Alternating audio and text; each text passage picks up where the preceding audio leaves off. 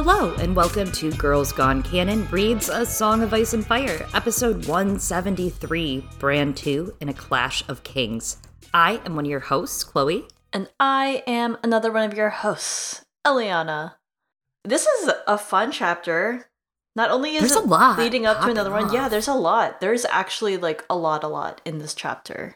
It's chunkier than it looks. It's way bigger on the inside. It is. Uh, there's like there's like lord after lord after lady after lord showing Yeah. up. It's just the this is just the pregame to next week for the huge party. Next week is I mean, it's a big deal. Bran 3 is it's actually one of my favorite Brans. uh, Probably my favorite one in Clash. I know. It's the Harvest Feast. It's it's I think actually one of your favorite chapters in general. It's up there. Yeah. I love it. Yeah. My weird alien homeschoolers show up next week. oh my god. They are kind of like that. But they this chapter has like a surprising amount of character development too. Like I, I kind of it's a slept on chapter. Bran is really coming into his own and he's learning politicking in this chapter and I I don't always feel like we get a lot of time for these children to be learning politicking in the books, right? You only get a handful of chapters. So this is kind of a strong show of where he's going to learn some of these dynamics between the lords of the north. Yeah, absolutely. And as you said, next week, next chapter is the Harvest Feast, one of your favorite chapters. And we're doing something a little special for that episode, aren't we? Yeah, we are literally live cooking every food they eat Oh my at the God, harvest. actually, no, I'm that would be just amazing. kidding. that would be so fucking cool. And Eliana, there is no one who I would actually want to live cook like that. Like if that was possible with than the guest we're bringing on. Uh, we're bringing on one of our friends, Courtney, aka So Refined. She is going to come talk about the harvest feast with us, talk about Meera and Jojen and food. Absolutely talk about food. We are definitely going to talk about food next week. It is given this is going to be a food podcast again. Yeah, we kind of actually timed this. I mean, we could have delayed because, like, you know, some of this, but then I was like, no, it has to be around Thanksgiving. Like, this episode has to come out around Thanksgiving. And as you said, who better to go over this with us than our good friend Courtney, who also, like, posts these amazing, like, harvest feast photos or like harvest photos in general like in in the discord that we have and like it's a whole cornucopia of things. Not an actual cornucopia but it feels like it could i could like picturesquely put all of these things into a cornucopia I mean, she has put some of them in cornucopias. you're right I've that's seen where that i got too. that idea because it actually has In happened i didn't make that up in my head that's amazing Realistically, if you join our Discord, if you join our Patreon in the Thunder tier and up, you get access to the Discord and you will get access to these beautiful, bountiful crops that she posts. Uh, she she has like a CSA farm share or something that she gets from, and it has never made me want one more. All of the beautiful, bright, and rich, saturated vegetables and foods. Oh my god, woman's a queen when it comes to food, so we couldn't not get the queen of food.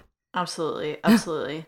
and speaking of our Patreon, as Chloe said, we do have a Discord for patrons in the Thunder tier and above, but you don't have to join that. Maybe you just want bonus content. You want bonus episodes every single month.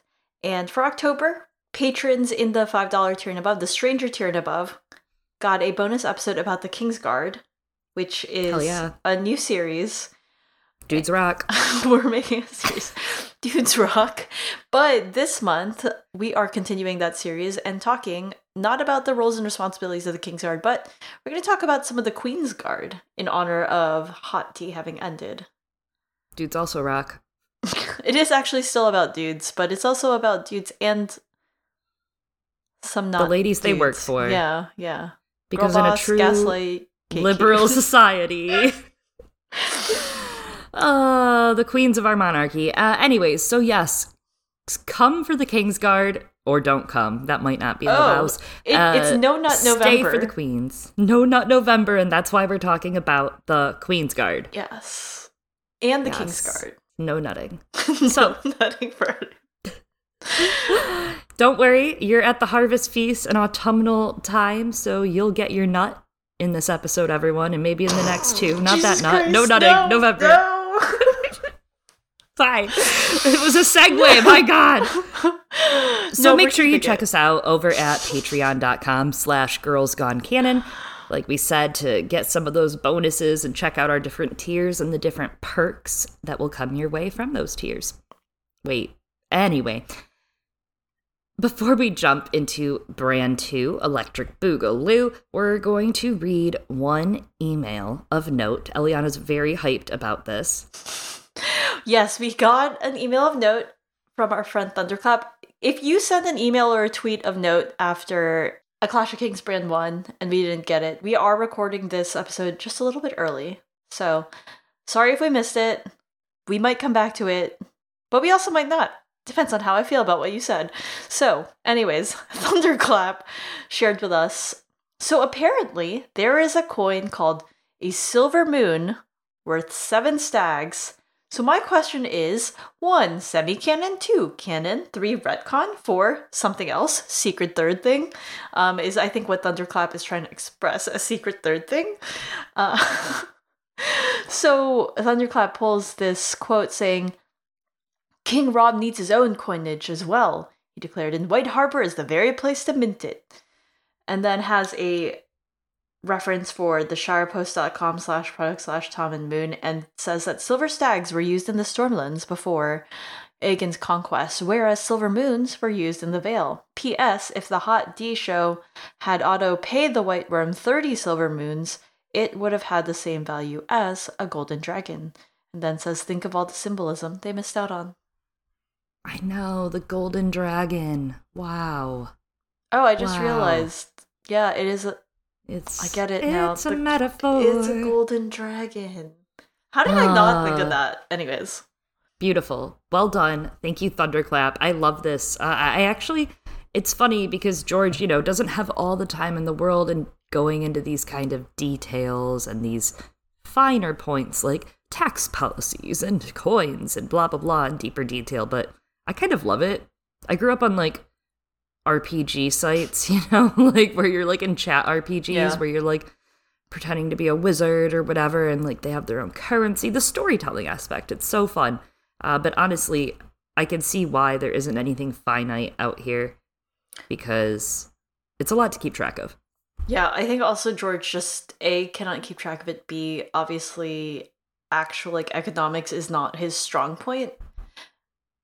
Uh, see- boring too i mean he has other stuff he could write about yeah, it could be Exciting it, stuff. It could be fun, but it's not something he's interested in. And it's also, as we learned when we saw him live in New York with Neil Gaiman, not his strong God. point into investment. Not his strong point. He told a story about how he was all saying that he, in the '80s, with like one of the the paychecks that he got or whatever, had a had some dollars and was going to invest in stocks, and then thought, oh, I know sci fi, I know what's around the corner in terms of what to expect for society, and therefore in the 80s invested in electric cars. And Mhm. that did not pan out for him. it's really funny because he was he he had us rolling laughing on that he was like well and i lost all my money all of it first money i ever invested invested it all lost it all just a little too soon he's like there was no tesla back then Yeah. a better world a better world Yeah. I, I'm sure he's recouped it all since then. yeah i think he's fine he's fine. there were I'm also some other him. very funny comments he made where he and Gaiman were talking, and he finally would be like, "These are rich people problems, though." I'm glad that he like made sure to level set with that because he was like, I'm sorry, I'm not trying to like because some of it he was talking about not being able to get what one of the earlier prints from one of his first short stories and how it Yeah. appreciated in value, and I was like. Doesn't George have like way more than that now? He could buy it if he wanted. Anyways. It's funny because it reminds me if you haven't listened and you're still listening right now, if you haven't listened, listen to the Unleash the D episode featuring Mm. John Picacio because he tells me about how excited he was that George was like, "Well, I want to buy this this this this all these different original pieces that John had made for him for that calendar." It's a really cool story and it must have felt so good. It just is warms the cockles in my dead heart when artists are supported. Yep. Well, let's talk more about George's stuff. Let's support George even more and do this lightning Oh round. my god. this was Yeah. a decent segue. Let's start with Arya 2, where Arya meets Jaqen and H'ghar, and Yoren refuses to give Gendry to the Gold Cloaks. Jon 1. Sam finds maps for the ranging in the cellar. And in the courtyard, Jon speaks with Donal Noye. Later, Lord Commander Mormont explains who Maester Aemon really is. Really is. Where are you Catelyn really one. from? If you're a Targaryen, why is your hair gray? Catelyn 1. Robb gives peace terms to Cleos Frey. Catelyn argues with Robb about some of his tactics, and later she discusses the war with her uncle Brynden. Tyrion 2. Tyrion has Janos Slynt sent to the wall. Applause! The crowd cheers. Arya 3. Arya and company abandon the King's Road, and Yoren laments they should have taken a ship. Arya sees a wolf pack in the woods. Trumpets, it's Davos 1. The seven burn as Davos tries to understand his king's choices. This could be literally any Davos. I know, right? Theon 1. Theon's great homecoming is not so great. Whoop. Ugh. Daenerys 1. Daenerys follows the comet with the Khalasar into the Red Waste. She sends her blood riders to scout, and Drogo returns with strangers of Qarth. Jon 2. The Watch explores abandoned keeps, this time White Tree. Arya 4. Yoren refuses to open the gate to Amory Lorch, and battle ensues. Arya frees some very specific prisoners before they bolt. Tyrion 3. Stannis circulates absurd rumors that Cersei's children are bastards of incest, and Tyrion gets a new chain designed. Hmm. Lies and propaganda. Propaganda. Horrible. And that brings us here to A Clash of Kings, Bran 2, where guests arrive to Winterfell for the Harvest Feast. Cley Cerwyn brings news of Stannis' claims, and Bran dreams of a golden man throwing him out of a certain tower. Hmm. Hmm. We open with a beautiful line. Had to include it because it's just great imagery. Long before the first pale fingers of light pried apart Bran's shutters, his eyes were open. So I like that as this chapter goes, it's slowly revealed that Bran's awake at this time, not because he's excited about like the guests or anything in the way that it is for Frozen, but because his dreams scare him. It also makes this really great parallel with the end of the chapter where you have the poetry of his eyes being open at the start of this chapter and then being pecked out as his third eye is opened again at the end of this one. Yeah, the imagery at the front and the end of Bran chapters is almost always now going to be banging, right? Like it starts with a dream, ends with a dream is usually George's favorite thing about Bran's chapters, it seems, or ends with the the, the waking. I love the language here with the first pale fingers of light prying apart his shutters, because it's similar language to what we see used with Grey Mist around Bloodraven. In Bran's plot, in other plots often associated with the Three Eyed Crow, Wiz the Smith has theorized on this a lot, I think, over at Westeros org too. But and there's this great line. It's from Mystery Knight, which is when Bloodraven arrives into the plot in Knight of the Seven Kingdoms. Beyond the field, grey mist was rising, sending ghostly fingers up the pale stone walls to grasp the castle battlements. We get another Grey Fingers mention, not necessarily Bloodraven, but I'm sure it is. That motherfucker be watching. Could be Bran. In Sam 3, A Feast for Crows, the mists of evening had begun to rise, sending Grey Fingers up the walls of the buildings that lined the old canal. Kind of starts to make you think that Bloodraven is able to kind of astrally project himself around the country without, you know, without necessarily needing a weirwood. And it's probably something that Bran will also be able to do to see through hmm. places or appear in different places. So the line really reminded me about that. I feel like fingers are always involved with different mists in Bran's plot, Theon's plot, basically any plot where Bloodraven is a watchin'. And that part where the crow is awakening him in dream later, and here that he awakens from his dream, there's something so very psychedelic about the way George writes these. And there's this crazy line in John Dies at the End, number one, the first one, which is titled John Dies at the End by Jason Pargin, that I really love. And I was just rereading. And it's basically a man who is seeing the future and the past and everything that ever is and was and will be at the same time due to a drug that he took, tells the main character what he dreamed the night before. And the main character is really skeptical of this guy. And he says that in your dream, you were with your ex and you come home and she's there with a big honking pile of dynamite one of those big cartoon plunger detonators ready to blow, and you ask what she's doing, and she says this and shoves down the handle, and boom, your eyes snapped open. The explosion in your dream became the clap of thunder outside your window. And so the main character freaks out and he's like, No, that's not, but it was. Like, it absolutely was. He's like, How the fuck does this guy know this? And then the next part, the guy says, The thunder came right as she hit the detonator in your dream. Your mind started the dream 30 seconds before the thunderclap. How did it know the thunder would be coming at that moment to coincide with the explosion at the end? How did and that happens to all of us, right? Like have you ever woken up from a dream where something was about to happen and your alarm goes off? Happens to me all the time. All the fucking time. And it's like my brain was expecting something. My body knew. But he explains it in a really interesting way. He talks about dreams and says, You dream you're on a game show on TV wearing nothing but a jockstrap, and at the exact moment the game show buzzer goes off to tell you you've lost, the telephone buzzes in real life.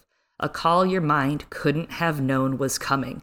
You see, time is an ocean, not a garden hose. Space is a puff of smoke, a wisp of cloud. And I really love the way that's explained because there's so many moments in Bran's dreams, right, where he awakens right before something in his dream was happening, or the crow is awakening him and suddenly he bolts up. How did he know? How does he know that his eye was just opened and that he had to awaken in real life as well as in the dream? And I just like that, you know, time's an ocean. It's not just one stream bursting out in one line. And Bran is experiencing that in his subconscious like crazy already without understanding it. There's a lot there. A lot more myths. I'm sure we'll we'll see it more throughout our coverage of Bran, but also as you said, right, that that idea it's interesting regarding time because seems like it'll be a big part of Bran's story as well. Yeah, I'm curious because we know the bad show did a lot with time ish, or at least show. Well, and I mean, that's the difference, right? Like, it's not necessarily time travel if time just is, right? Like, it's yeah. is. It, it, it is. It might not have had happened already. It might still be happening and still eventually happening, but time just is. And I think Bloodraven might explore some of that with him in The Winds of Winter before Bloodraven, unfortunately, is taken away because, you know, your Jedi mentor's gotta die. I mean, let's be real. This guy's lived too long. Bloodraven? Yeah, I think he Yeah. probably feels the same way too. Winterfell is swelling with tons of guests. They have come for the harvest feast. This morning, competitors tilt at Quintain's in the yard, where Brance once would have enjoyed this, now he does not. The Walders would tilt against Lord Manderley Squires, but Bran would have to play the prince in his father's solar. Luwin instructed him to listen and learn what lordship is about, but Bran has always dreamed of knighthood, not being a prince. Now he has to waste his time listening to old men speak when he barely understands them. There's a quote of, Because you're broken, a voice inside reminded him. A lord on his cushioned chair might be crippled. The Walder said their grandfather was so feeble he had to be carried everywhere in a litter, but not a knight on his destrier. Besides, it was his duty. I love this uh, because Bran isn't quite politically apt to understand that, yes, Walder is so feeble that he's carried around in a litter, but he's carried around. Yeah, In a that's a great point. Uh, and this is so similar to John, thinking that he's been looked over when he's actually being groomed to rule as Mormont's side. I mean, Bran doesn't realize that the point is that they want him at the table. Yes, it sucks, and you have to sit there on your little chair, but this is the room that everyone is fighting to get into. The Walders out in the yard, they're going to end up killing one another over the idea of they want to be at the table, they want to grasp power. And Bran, you know, he's gonna realize eventually what the point of all of it was, but right now he's a kid. He's eight, nine years old and he wants to play on his Game Boy with his wolf. Which is understandable. Oh, yeah. And also what you're saying, right? Of this is something that some people want. Bran is very much more of that idea of the reluctant ruler, but not in the King Robert kind of way, right? He's looking Mhm. at it as his duty. And he's trying. I mean, Lord knows that Bran is trying pretty pretty well. He's engaged, right? He's kind of interested in some of what's being discussed. Uh pretty you know, at a pretty high level considering that he's eight or nine years old and wants to be outside playing. And I would say that as we get through this episode, you start to see that change. You start to see Bran kind of get engaged and get interested and realize that this is what ruling is. Uh, this is literally what ruling his land is like. And the Harvest Feast, he's doing much. He's much more accustomed to it. I feel like you kind of see he's tired after Wyman, but then it kind of gets easier, and he's like, "Well, this isn't so bad. I could do this." and he he cares right he's starting to Mhm. care about the people who come to their problems i think lady hornwood's a really great example of how that starts shifting something in bran but he doesn't quite understand all of it right for example he probably can't understand the impact of why do we really really need to put away some of this grain for the future because Mhm. he's never experienced a winter before he's a wee bab Yeah, he hasn't had to learn his family's words firsthand yet, and he's about to. First time, worst time. Maybe last big winter? Who knows? Rodrik reminds him that he is the heir to Winterfell, the Stark in Winterfell, and of his brother that's holding court with his men. Lord Manderley arrived two days past via barge and litter, and with him came a retainer of lords, knights, ladies, musicians, and even a juggler. First of all, this is horrible because Sansa's not there. Is so unfair. She deserved this. This is what she would have wanted as a kid, and now it's happening and she's not there. Bummer. But also, more than that, the southern influence is so strong here with the Manderleys. You can see that you can you can take the Manderleys out of the reach, but you can't take the reach out of the Manderleys. The retinue they bring speaks to that. A juggler, musicians, ladies. You can see also from the way Wyman speaks and how he speaks about their house. He's super proud of his name, his heritage, his people, and their abilities and what their strengths are, right, economically. You could see that this is really smart politicking, everything he gives to Rodrik throughout this coming conversation. He knows how the game is played and he knows that he needs to offer something as well, and he does so while also reinforcing hey, I, I have some needs of my own to be met here. And you can see how the other or the other northerners frown on him because of this. And you start to really see that divide right uh, between umber between manderley in this chapter especially of i mean they're at opposite ends of the map first of all. They're very different men very different houses with a very different place in the north and what they're good for. And it's also a proponent of why manderley like builds his own hope for a stark empire with rickon right this stark protection is very important to him what he can offer the starks and what the starks can offer him is very reciprocal Absolutely. And upon a reread, when you look at the things that Lord Manderley's offering, I'm like, that's a that's actually this is brilliant. This is a brilliant mm-hmm. idea. And and it's not just like that he wants a puppet or Rickon or something, right? Obviously, yeah, he wants to be held in higher esteem, he wants more power, but like they're good ideas. Yeah this is a way he can strengthen the kingdom. And and when you look at that right like the blend of cultures in the north it's interesting because there's the old way which we'll come to see with Mors and Hother but there's also a new way that is good. And if we join these ways you know manderley's not good at some of the things that the umbers are good at or the karstarks are good at. They aren't good at some of the things he has strengths in his lordship there and his lands for. Some of them have better not just in economic standpoint but also like environmental standpoint because of the terrain of the north. They're so far apart. Everything is so far apart and what's available for resources beneath the ground is like different for every single person. So they do have to work together. I mean to be a free north. Yeah, the Karstarks don't feel that way though. The, Yeah, no, the well, modern part of the story. yeah. They're having yeah. they're having issues. they're about to have more. Winter's coming. Uh, Bran welcomes the guests from his father's stone seat, direwolves carved into its arms.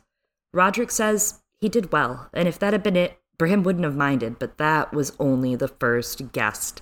Rodrik tells him that this feast is a great pretext, but men don't cross leagues for duck and wine. I do. For duck and wine. They come for matters of importance of their own. Bran stares at the ceiling, hearing his brother and his father's words in his head. Don't play the boy. Winter is coming. You are a man grown. Bran is resigned to his fate through the morning when Hodor finally comes for him. They get dressed, brushed, and Bran dons his white wool doublet today with a silver brooch, chosen to make himself look lordly. Bran prefers to dress himself, but has to rely on Hodor for pants and shoes. Bran tells Hodor, You would have been a great knight if the gods hadn't taken your wits. Hodor blinks back at him and says, Hodor. So apparently all the foreshadowing was really just there, huh?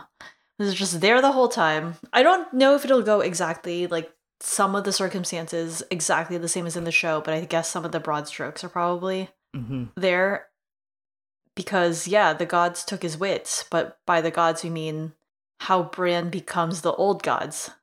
Bran's the one who Mhm. takes Hodor's wits. And we've been talking about Bran and that cycle of hurt that perpetuates in how Bran uses Hodor's body by feeling entitled to use it and later on in the story. It really creates a sense of irony that yeah, perhaps Hodor would have been a good knight, just as Bran would have been a good knight. Yet Bran is the one who inflicts that pain and is the one who ultimately ends up disabling Hodor. And there's this really cyclical nature to it, but also kind of a paradox, right? Because it is a, a time thing in terms of mm-hmm. timelines, time travel thing. And especially when it comes from Bran in terms of him wanting to feel like a knight in that physical sense, all the the cool like stunts and stuff, but he ends up actually failing to live up to the virtues of knighthood in terms of protecting the weak, protecting the innocent, obeying the laws and respecting the gods, which are kind of him, but also he breaks a lot of the taboos that you're supposed to not break in being a skin changer. And ultimately fails to live up to being a knight by taking advantage of Hodor's body. And I'm not saying this in order to absolve Bran or say that like Hodor doesn't matter on a story level because yes, narratives culturally can perpetuate how things are perceived and those matter, but also no one here is real. I want to give that disclaimer. But on a story level, for Bran's development and that theme of mercy we keep coming back to, we've been talking a lot about how Bran might learn to show mercy to Theon and Jaime as someone who can learn to empathize and therefore truly understand what someone goes through and learn not to cast judgment so easily, knowing the circumstances of someone's life and how they came to that decision. But I think there's also an aspect of judgment where it's learning that let he who has not sinned be the first to cast a stone or something, right? Or Mhm. removing the log from your own eye before cl- criticizing the splinter in your brother's to pull some stuff from the Bible. But it is interesting considering how many people in this story seem to be missing an eye, which may or may not be magical. We're going to talk about one of them in this chapter. But anyway, Yeah. Bran learning to show mercy to Theon and Jaime, who have both hurt him and his family very deeply. Yet he does the exact same thing to Hodor, right? Like the story is drawing these parallels between Jaime and Bran, where you know Jaime sins to Bran and then Bran sins to Hodor. Not that things are equivalent in terms of the context, etc. Or I'm not saying that people are like their abusers or trying to justify things, but it's just what the narrative is doing structurally in equivocating them. Yeah, like Bran has not he doesn't understand healthy consent when it comes to using other people's bodies that cannot give consent and also because of what's been done to him, it probably feels like free reign. Like this is the world I live in.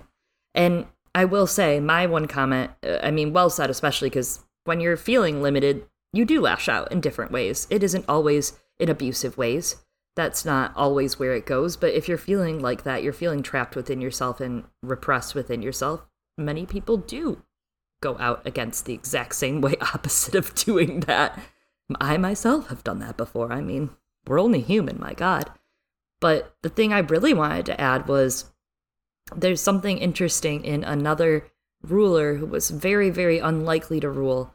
In hmm. fact, most people would never have guessed he would have been a king of the seven kingdoms, let alone a lord he had someone who was sworn to him body, mind, hmm. soul, who tried to save him and his family and died, probably in s- supernatural influenced events. Who was that great, great unlikely ruler and duo there with this Who's sworn knight? ruler? Who could it be? Who's It's that Dunk. It's Dunk. Yeah, Dunk. An egg, right? Like he gives everything for egg. I mean, he gives everything for that boy since that boy is like Yeah. seven years old or whatever. Ten. Who cares? I don't know how kids are. But there's also something more, right? Like being a knight is about, yeah, being a ferocious fighter and being brave, but moreover, it's about protecting the weak, the poor, women, children. And that's kind of how Hodor is going to go in the end, oh. obviously. Ah.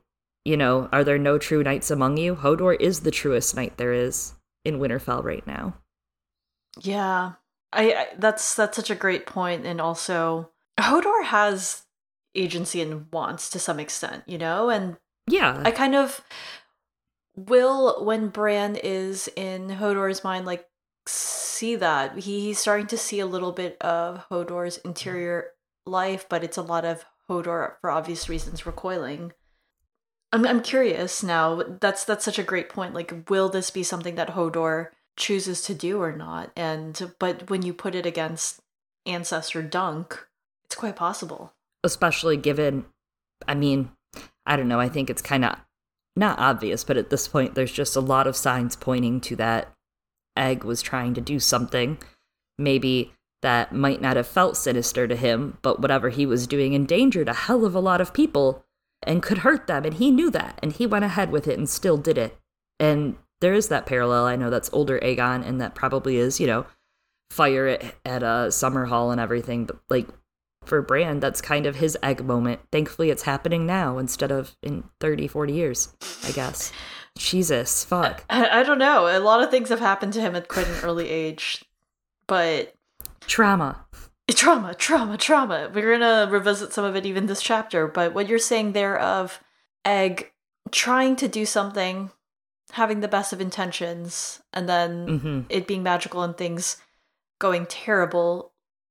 That's that's a big part of the story, right? That's a big theme of, yes. you know, sometimes you think you're doing something good. That's especially Stannis' story, right? But at what cost, you know? At what cost mm-hmm. do you do all of these things and what justifies all of that and i think that's something that bran that that's part of bran's story right is he going to justify what he's doing with hodor and then realize wow what the fuck did i do yeah so hodor dons bran's wicker and leather basket and in bran goes using the bars on his wall to swing himself into the basket which you know you were speaking about how people still carry Walder Frey. And it really seems like Doran Martell slash Dorne is the only place that has ever learned to invent a wheelchair. I hope Sarella tells them about it. Right? I think I think Dorne is the only place where they figured that out somehow. Anyway, Hodor stands near seven feet tall, and Bran's head brushes the ceiling. He ducks low as they pass through a door. Once Hodor actually got too excited about the scent of bread cooking below and ran to the kitchens, cracking Bran's scalp, causing Luwin to have to sew it up. Good for him. I, I think I remember, was it in our Discord? I think I saw some people talking about that and be like, good for you, Hodor. Gotta get one in before you go, buddy. Yeah. Mikken had given Bran a visorless helm to wear just in case, but Bran never wears it, and the Walders make fun of him. Maybe Mikken should have given him a fucking wheelchair. Anyway. Yeah, and some ramps. Install some fucking accessibility in Winterfell. That's actually a great point. Yeah, they should make ramps. Maybe this is something obvious, but there's something inferred here that's really sad because, like, any individual with a disability has different needs that protect them from their own being, like, actively betraying them, right? And a helmet can often be that, especially, like, for epilepsy or head injuries and seizures. But what's the worst here is they make fun of him for yeah. it so he doesn't wear it even though it's something that's likely going to happen again that hodor's going to get excited about bread because ladies gays and days i get excited about bread all the time but he doesn't wear it even though it's something to help him right and something that's an aid and a tool for for overcoming and combating a part of his disability that sucks which is getting hit in the head because of hodor but because of that shame right of like society looking at him and everyone out there seeing him in it. He doesn't wear it, even though it could protect him from concussing himself. It's sad. I do that shit, so I get you, Bran. I feel you. Yeah, it's very common what you're you're describing. You know, people the shame of it, right? Not wanting to stand yeah, out, hiding it. Yeah. They descend and Bran listens to the sweet song of Sword and Shield, of Pokemon Sword and Shield, outside, deciding he'd like to have at least a small look. He wished he could be one of them so badly his stomach hurt. The quintains in the yard were constructed of a post and spinning crossbeam with a red and gold shield, and Lumpy, Lannister Lions, a padded butt on the other end. They're already well scarred from the boys. This is such a great and kind of, kind of sad detail. Like, funny, but then also sad because they've literally painted their own knockoff Lannister shields, which I'm sure that will help these boys who are drilling, these young soldiers in the making, to easily tell their opponents apart from them on the field. Red and gold, kill them. That's that's I mean that's what this is. Yeah. And ironically, they should be looking next to them for the blue and silver. Ooh. First of all, oh, oh. Uh, but it's also like a classic replay of a Game of Thrones, right? This time in a Game of Thrones, we were in the yard with the Lannisters fighting with the Stark boys, complete with jesting back and forth and being kind of assholes to one another, but now it's from the phrase, And this time it's it's kind of becoming a little more serious, like because they've already kind of gotten off with a little bad behavior and they know they shouldn't have been doing it, but now they openly don't give a shit. We have this line where everyone stops and they're staring at Bran, at least those who had never seen him before being carried by Hodor. And he thinks that he has a great view at Hodor's back, towering over everyone. Hmm. Once more, coming back to that one motif that keeps rearing its head of Bran being above them all. Ah, uh, yes, yes. He watches the Walders mount up in fine armor from the twins, silver with blue chasings, though with two different crests. Big Walders was shaped like a castle, Little Walders were streamers of blue and gray silk, his sigil quartered towers of Frey, and the brindled boar of his grandmother's house, as well as the ploughman of his mother's, Crakehall and Darry. Big Walder's sigil is quartered with the tree and ravens of Blackwood, the twining snakes of the Paeges. There's a line here of, They must be hungry for honor, Bran thought as he watched them take up their lances. A Stark needs only the dire wolf. It's a good observation from Bran, though not like he's he's missing a little color on the subject. Considering the political acumen though that he's learning in this chapter, it's a great observation for him to be like, "Huh, they can't mm. just use the Frey's sigil." It's a good observation to show us they can't simply be Freys. In the same books where Catelyn is praising the Crakehall Freys for their strength in birthing stock and saying, Robb, it could be that, you know, as the next one, uh, Bran recognizes these boys have to fight for their spot in succession right? Like this is the more heraldry you have, the more support you have. It's a miniature war that they're like, I'm the better Frey. I have the better claim. I have the better armies behind me. It's what's happening in the War of the Five Kings right now. Their armor really stands out here too, compared to the Northmen that are arriving at camp. The Freys are kind of fashionable. They have new armor with inlays and designs, where the Umbers are later showing up in boiled leather with white bear skins and you know, harsher clothing because they live here and they know what the fucking weather is like and what to wear. I like what you're saying though about it being a mini war at the Freys. They're absolutely the crisis that's going to follow in a lot of Westeros very soon. Not unlike Rhaenyra, right? She takes for her sigil her mother's arms, the Vale. She takes the seahorse of her dead husband's house, Laenor, for House Velaryon. She quarters that sigil with House Targaryen to kind of show I have power, bitches. Heraldry is power. It's what people see, it's what they believe. They go, wow, you have those houses behind you? That's powerful. Realistically, there's also a little bit here that's kind of reminiscent of like Bittersteel versus Bloodraven. Mm. They're not bastards necessarily, but I mean, the great bastards have more fucking pull than they do, let's be real. But they both come from the same stock, and yet here they are at odds with one another. And we see how, yes, they're at odds quietly, with one another and they're fighting off others. They're being an asshole to Bran in this chapter. You know, they have other other fish to fry, but there's always that lingering resentment between the two. There is, and though comparing it to Rhaenyra's sigil, right? There's something I think a little different as well with Rhaenyra quartering the sigil with both the Velaryon putting the Velaryons there is a sign of respect and honor and as you said also a show of power but there's something I think touching with including her mother's house, right? Something very beautiful and sentimental about it. And I oh, kind oh, of So do you agree that the Walders, including their mother's house, is touching and sentimental? I that's the thing. I don't know if they are. I think some of them could, right? Some of the Freys could be, right? Some of them ha- are nice. There are indeed hashtag yes, good Freys. Hashtag not all Freys. And yeah, there are good two or three. Perwyn, Olyvar.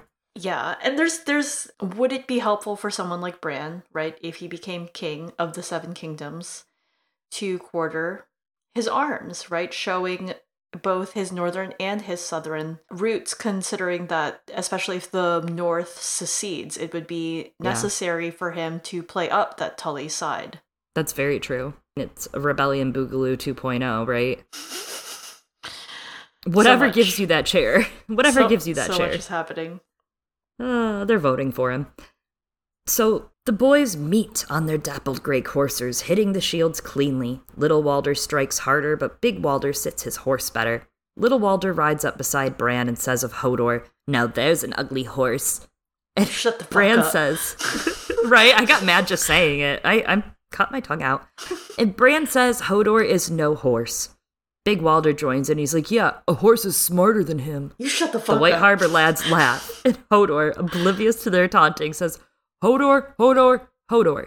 Maybe Hodor means I love you in horse. It doesn't. I speak horse, and I know it doesn't. so, as has been reminded to us several times in several chapters, Hodor is a man and not a Yep. horse, not an animal. But I'm also realizing that Hodor is one letter difference away from the word honor, and I don't know if that means something or not. That's a good point. Actually, like it, I mean, Yeah, no, I'm being very serious. I don't know if that means something or not. yeah. And I'm not saying again, Um, I'm not saying Hodor is a horse, right? But I'm like, feels I don't know. Yeah, his, uh, Walder. Wait, his name's Walder too, right? It is also Walder, that's right. It is. Oh, that's so funny. I kind of forgot about that in the face that the Walders are fucking with Walder. How dare. How He's one of dare you? What He had, uh, oh my god. He had your name first, bitch. I watched Recess, okay, and the Ashleys. Scandalous. If you have a name, yeah, if you have that same name, you have to join. They are bound to make their own little clique, and Hodor has to join, same as how Spinelli had to join. and it's just like what was it? it's just like the Better Together with Izzy, Yeah, yeah, yeah. The Yup. the in in doll dollface, Little Esther, doll yep. face. and, uh, yes, yep, yes. that's what it was. Yeah, sorry, it was in Dollface, Little Esther's role. Yep, Yes. Izzy, same thing. Same thing. So Bran, using Eliana's voice, tells them to shut the fuck up, feeling his color rising, and Walder bumps Hodor with his horse, ready to up the ante in the fight. Bran threatens to set Summer on him, and little Walder's like, I've always wanted a wolfskin cloak. Before the fighting can go too far, though, Luwin breaks through, saying, Enough. Bran doesn't know how much he heard, but he knows he heard enough to get. he asks the Freys, Is this how you behave at the twins? Little Walder says, If I want to. And Big Walder kind of sits there like, Yeah, what he said. Luwin says this is not how Lady Stark's wards are to behave at Winterfell, and he asks what the root of this is, which is hysterical because I'm like, oh, he's out there asking for a root cause. Like, these boys know what that means. Big Walder says, he's only joking. I didn't mean to offend Prince Bran. I was only trying to be amusing. And Little Walder tags along, agreeing, yeah, amusing. Yeah, yeah. He's like, "Can't you take a joke?" Yeah, It's don't you get it, joke, old man? Good. They don't make humor where you're from. Yeah, nobody has humor anymore. Nobody gets comedy. Luwin's bald spot turns red, and he's even more angry than he was before. A good lord comforts and protects the weak and helpless, he told the Freys. I will not have you making Hodor the butt of cruel jests, do you hear me? He's a good hearted lad, dutiful, obedient, which is more I can say for either of you. The maester wagged a finger at little Walder, and you will stay out of the Godswood and away from those wolves or answer for it. Yeah, what he said. Uh, Mm. mm. What Grandpa Luwin said. We love Maester Luwin. Love him. He turns, sleeves flapping. Just Amazing. imagine, like, whoosh. Dramatic, beckoning Bran to meet Lord Wyman, and Bran commands Hodor to follow. As they get inside the keep, he begins to complain about the Walders. Luwin tells Bran that he was right to defend Hodor, but also chastises him for playing into the Walders' game. He should have been in the keep, meeting Rodrik and Lord Wyman, who are already eating while waiting for him. And as we've said before, Maester Luwin did not sign up for this job. He did not sign up for raising these kids in this way. But I mean, he's also kind of a teacher, so in a way, it's kind of his job, but also it's not. But regardless, I love him for it. I love Maester Luwin. Can't believe he's going to die at the end of this book. I love that he stands up for Hodor and against the Freys. He's just an absolute hero. And I also cannot tell the way that Luwin feels confident to punish the Freys and to speak to highborn people in this way. Has he just been in this job long enough that he feels that he has the stature to do so? But I also wonder was Luwin once perhaps highborn because again, truly bless him for not being afraid to stand up to highborn folk this way. That's interesting. I guess I've never thought about where he came from, right? Like, not just Sansa about Septa Mordane. where the fuck did you come from? But, like, I've never thought about that. I've never thought maybe he was a noble born or what. That's interesting because he does have a really good handle. And I took this a little differently interpreting this, but, like, he seems to assimilate and do well with all sorts of different types of people coming to Winterfell, which could be a result of his environment at the Citadel and the many different people that he got to meet and work with there. But he's in a really tough position. He wants to throttle these motherfuckers. He's like, you kids are assholes. You can tell his bald spot is turning red. I mean, that is a surefire it. sign. I love him. Poor little radish Luwin. But he has to kind of pretend slash care that he cares about these kids, right? Like he has to literally pretend he cares about them. Even and like even in his position, like he has to have the position that he thinks they're good kids. He has to have the standing sitting position at zero, peg zero, they're good kids. He has to always feel that way because they're cat's wards and they're hostages in a way.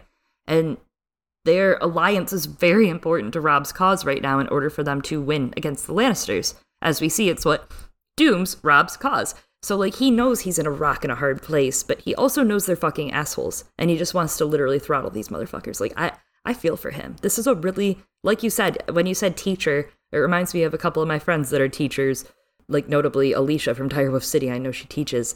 And it's like, I don't know how they do it. They're incredible because you literally have to maintain this middle ground between the children of like, yes, I know you're a prick, but I have to pretend that I don't know you're a prick hard, mm-hmm. very difficult. It's a great point that he has to do it on the pretense of Robb's political alliances because these kids, I guess they're what? Theon turned up to 11 because I mean granted it is for prestige, but they don't seem to realize being a ward is also being a hostage. Mm-hmm. Yeah, I don't think anyone likes them. There are no real consequences for them because there's like 80 others. Yeah. Well, one of them dies. So yeah, I don't think anyone likes them there at Winterfell, and they think that like they're very cool, but nobody enjoys them. Yeah, we've all been there. Me. Bran is ashamed and begins to admit what he truly wanted to joust with the rest of them, and Luwin knows that. He and Bran discuss the things that they can and cannot talk about. War, for example, is off the table. Bran is to be courteous unless he is put on a question. In return, Luwin promises not to say anything to Sir Rodrik about the Frey boys, and so they set Bran at the table. In his father's oak chair with grey cushions, Rodrik to his right, Luwin to his left, armed with quills and inkpots to write down all that transpired. You know, we've been reading a lot of Fire and Blood stuff with the Hot D show and all that. You know, we've been really in the realm of Fire and Blood. And this does make me think about the Maester's writings being used in Fire and Blood, right, to chronicle a history. And I'm sure this is kind of a joke that this will go into the Song of Ice and Fire book at the end of the story. You know, I'm sure there will be a book made about everything by Sam or somebody. I mean, you have to chronicle what happened during this great decade of war, basically. But I also think about the rulers coming back to Winterfell soon Jon, Sansa, Arya, different people that might have leadership roles in Winterfell that might be able to read some of these scrolls and some of these decisions made during the Harvest Feast by Bran, by Luwin, by them maybe it's something that'll be useful, right? Like maybe this will cause Jon to get back on the train for these ships, for the fleets, for example, or etc. The stuff that's talked about here might become important. That's true. Uh, especially for figuring out how much green there is, for sure. I realized that so this armed with quills and inkpots thing, it is kind of like Tywin's line of some battles are won with swords and spears, others with quills and ravens.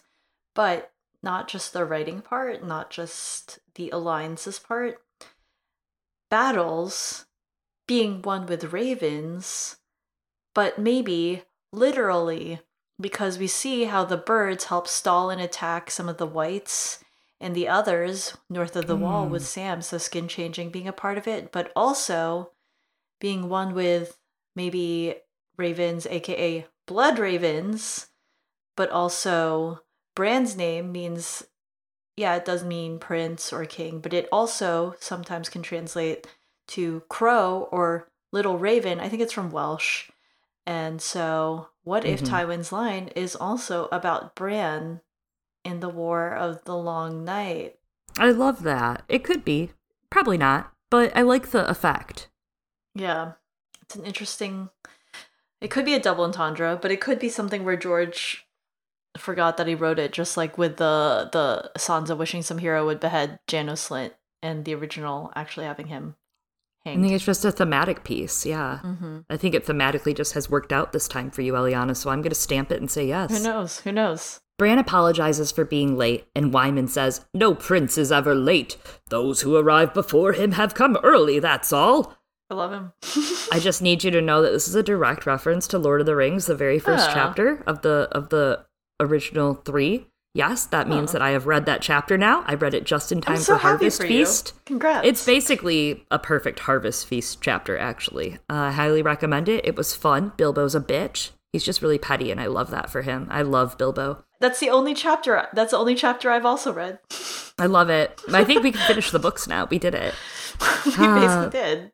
We've analyzed it. But the line in that chapter, this is a reference to that, Eliana. A wizard is never late, nor is he early. He arrives precisely when he means to. It is absolutely a direct reference to that line. Yes, Which makes me think that, like, next week, I, I mean, I might have to go reread that chapter and even read the next one, because next week will be. Whoa. Yeah. Read the right? next one. Too. what the fuck? my God.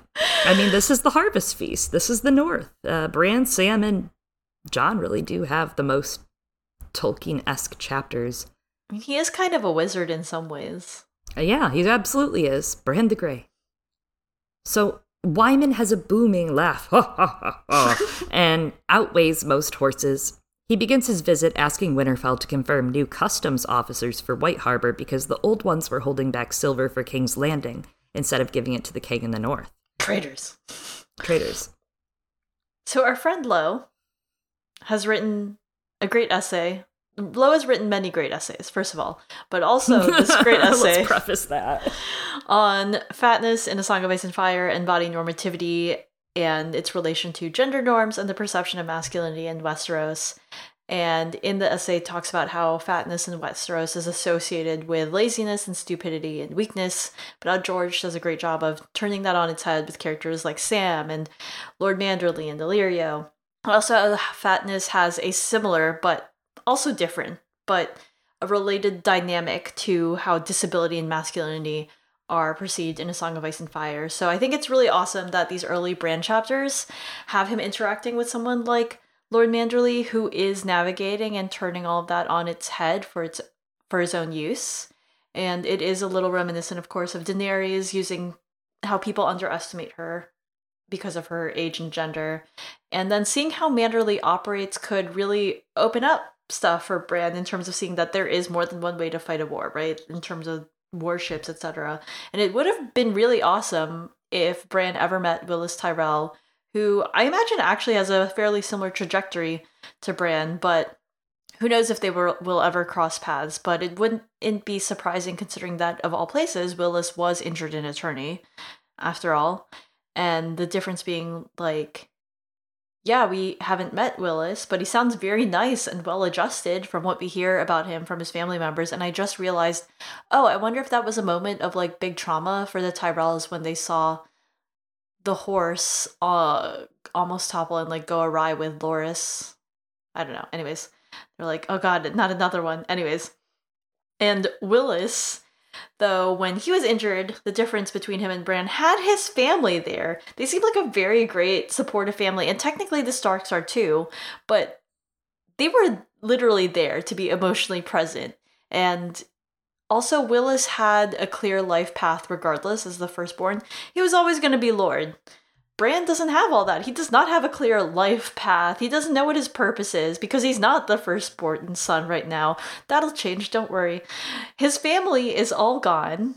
So he's now got the emotional distress of that isolation and dealing with his new disability on his own while also trying to be a good role model for Rickon.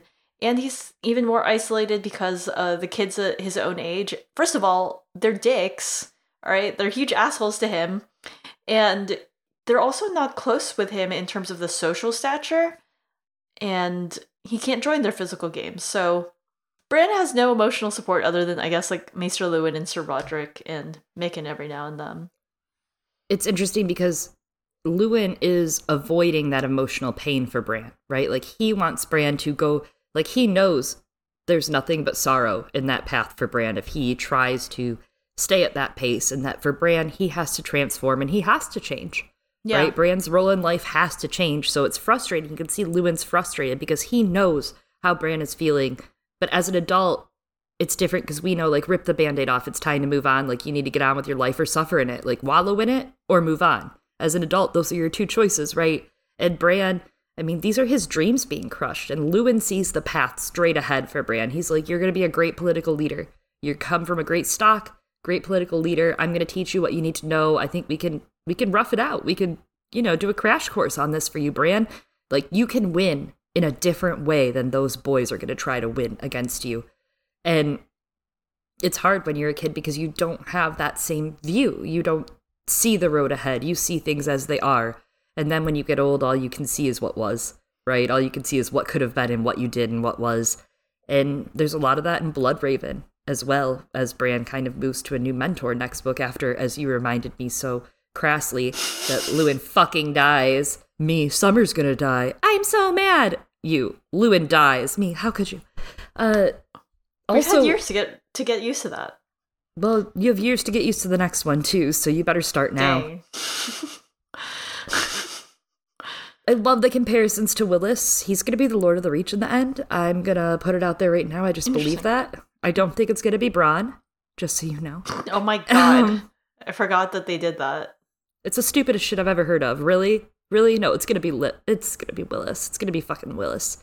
So I hope, I actually really hope they have some sort of meeting in the books. That's a, a meeting I would really like. I, I don't think about those what ifs much. And I think they'd respect one another as rulers, which it's rough because these Frey kids, not only are they assholes, they prove they don't respect Bran and they don't respect the crown that they are now sworn to. They just see him as some kid. Yeah, it's and that makes well Bran's feeling even harder, right? Because they're being such assholes about it.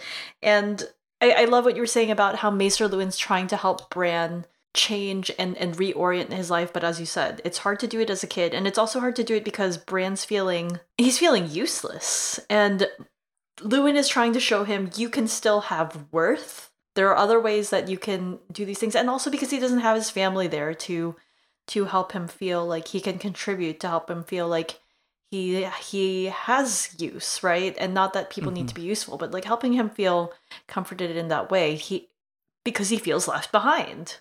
Yep. That's really all it boils down to. It's either demean yourself to be friends with those assholes and they lose all respect for you as being a lord or a king, or find a different way. Yeah. If you're gonna hang out with some Freys, I bet I bet Oliver and Perwyn would have been so nice to Bran. Mm-hmm. But unfortunately Bran got the shitty the shitty ones, the shitty Freys. Wyman declares the King of the North needs his own minted coin, as we were talking about in that email earlier, and that White Harbor would be just the place to mint it. He also tells them that he strengthened the port defenses as well as mentoring the costs and proposes to build Robb a war fleet, as the North hasn't had ships since Brandon the Burner burnt his father's. With gold, he could give them a fleet to take Dragonstone and King's Landing. It's funny, Bran, don't burn your ships, is what I've learned. Build your ships, Bran. Be the builder. Don't be the burner. Make ships. We talked Start make ships. shipping. Oh my god, start shipping, a shipping war. We talked about this a lot in our 12th special Patreon episode, Northern Independence. I remember which we did released that. for July 4th. Yeah, it was uh, you know, Northern Independence. Woohoo, firecrackers going off. There's a lot going on here. Robb is being looked at right now by the whole realm as a boy king pretender, right? He, he- many of the Southerners would look north or look to the Riverlands right now and call Robb a pretender. Without money, without a fleet, a poor king he is indeed, right? We watch the crown get starved out by the Tyrells in this book, and it's likely had Robb escaped the Red Wedding with his health next year, next book, the North wouldn't really have had an easy battle out of this. Without Umber's wood and his fleet and the fleet being made, beyond the neck they'd be susceptible on all sides to reavings from the Greyjoy factions as well as ships being landed on from the south, right? While keeping really heavy defenses up at the neck. A new mint would help to generate trade with the Narrow Sea, fund this war fleet on top of the, the just the wood needs. Manderley would obviously help with that, avoiding taxes and paying the South for foodstuffs, with the fleets helping to supplement their inaccessibility to the land, right? Their rough terrain. It would help to start a new economy, build new infrastructure, build new defenses, and make them a real country. I mean, this is a big thing that they're being offered by Wyman. Yes, it comes with a huge investment on their side, right? To to invest in Wyman and to care about Wyman and protect him, but Wyman offering to mint coin only for Robb. I mean, right now they're being shot out of everywhere else. No one else is taking his money. This would help to make him serious and also to build himself real money to get behind. It's very similar now that I'm realizing it, the dynamic of what Lord Manderley could offer them to the role that House of Velaryon plays for yes. Rhaenyra's side of the war in terms of that economic backing, that naval backing, right? And actually pretty good pretty good thought processes. Yes, there's yeah. obvi- obviously a desire on their part for prestige, for more power, but I think what we've seen, especially from the Manderleys in those Davos chapters, is they are loyal. Ah, put it on their headstone. Put it, put it on, on him. Hopefully, he's not dead. I mean, he might be, but oh, that bitch is dead. That he might not be. There's there there are a lot of ways that people have said that maybe here are 10 ways Wyman Manderley lives through the winds yes but actually that they couldn't cut deep enough so uh, he could still be alive. Not for long. Rodrik promises to send the proposal to robb. Had anyone asked bran he was all for it which is so cute. He's starting to get involved. He's like oh i like this. Luwin sends for more food at midday and i have to tell you all what it is. They dine on cheese capons brown oat bread. Sounds warm and delicious while tearing into a bird, Wyman politely inquires after his dear, dear cousin, Lady Hornwood. It's Moose, dear cousin, I guess, to you, who was widowed. He hints maybe when grief has had its run, she'd like to become a Manderley again. Wink, wink, nudge, nudge, because he is also a widower, and it was time for him to take a wife as well. Or, if he's too much, she could always marry Wendel, his son who guards Lady Catelyn down south. He's valiant, jolly, and he could teach her to laugh again. Aw, ooh, ooh. Honestly, these options, as well as the option of just marrying Rodrik, these are very good options in terms of giving defense compared to what actually ends up happening. it gets me so mad. Like, I kind of forgot until I was rereading this chapter. And we've talked about this before. I don't know if it was Davos or Theon, maybe? It was Theon, I think, when we talked about this last. But probably. Just to refresh you all, this pisses me off so bad because, sure, they all were like, yeah, we could marry her off to someone. We, I totally have someone she can marry, but not a single one of them was like, how about you take 50 of my guards home with you yeah. until we can settle your inheritance? Not a single one of them are real men. None of them are real motherfuckers because none of them gave a shit about her. What they cared about was her hand, land, and vagina, right? That is her currency. That is her worth in Westeros. That is what she's worth. And I mean, as she'll say to us soon, she's past her age for birthing heirs. So the hope that they could have is that she wills it to them or to their line when she dies. That's a really big bet to take. So none of them want to take that risk on. None of them are willing. They're like, that's so sad. Well, if you want to marry me, cool, or my son. If you don't want to, good luck, though, sweetie. Good luck. Good luck. Not a single one of them. But also, would the only safe option would be for House Stark to provide that guard because of the other ones if you provide that card you end up yep. guard you end up with the same issue of they can easily turn and then take those lands from Lady Hornwood. So that's a risk on her part too. And unfortunately rodrik rodrik I guess kind of can decide that, but not really because robb would have to decide that and some of those guards might be they might say these are better put towards the war effort. And that's the thing is that time. the war effort is more important than her life and it's so sad because literally she leaves here and Ramsay takes her. She literally leaves here. Yeah. And Ramsay takes her. And look, I know that they're busy, but maybe Robb should just empower his middle managers on these things a little bit more because at this time, yes, Hornwood succession is really important, but when there's a way for you to care about the succession, when she's gone, it's fallen and it falls. At least with if it were Rodrik, right? It would be harder to do so politically. Mm-hmm.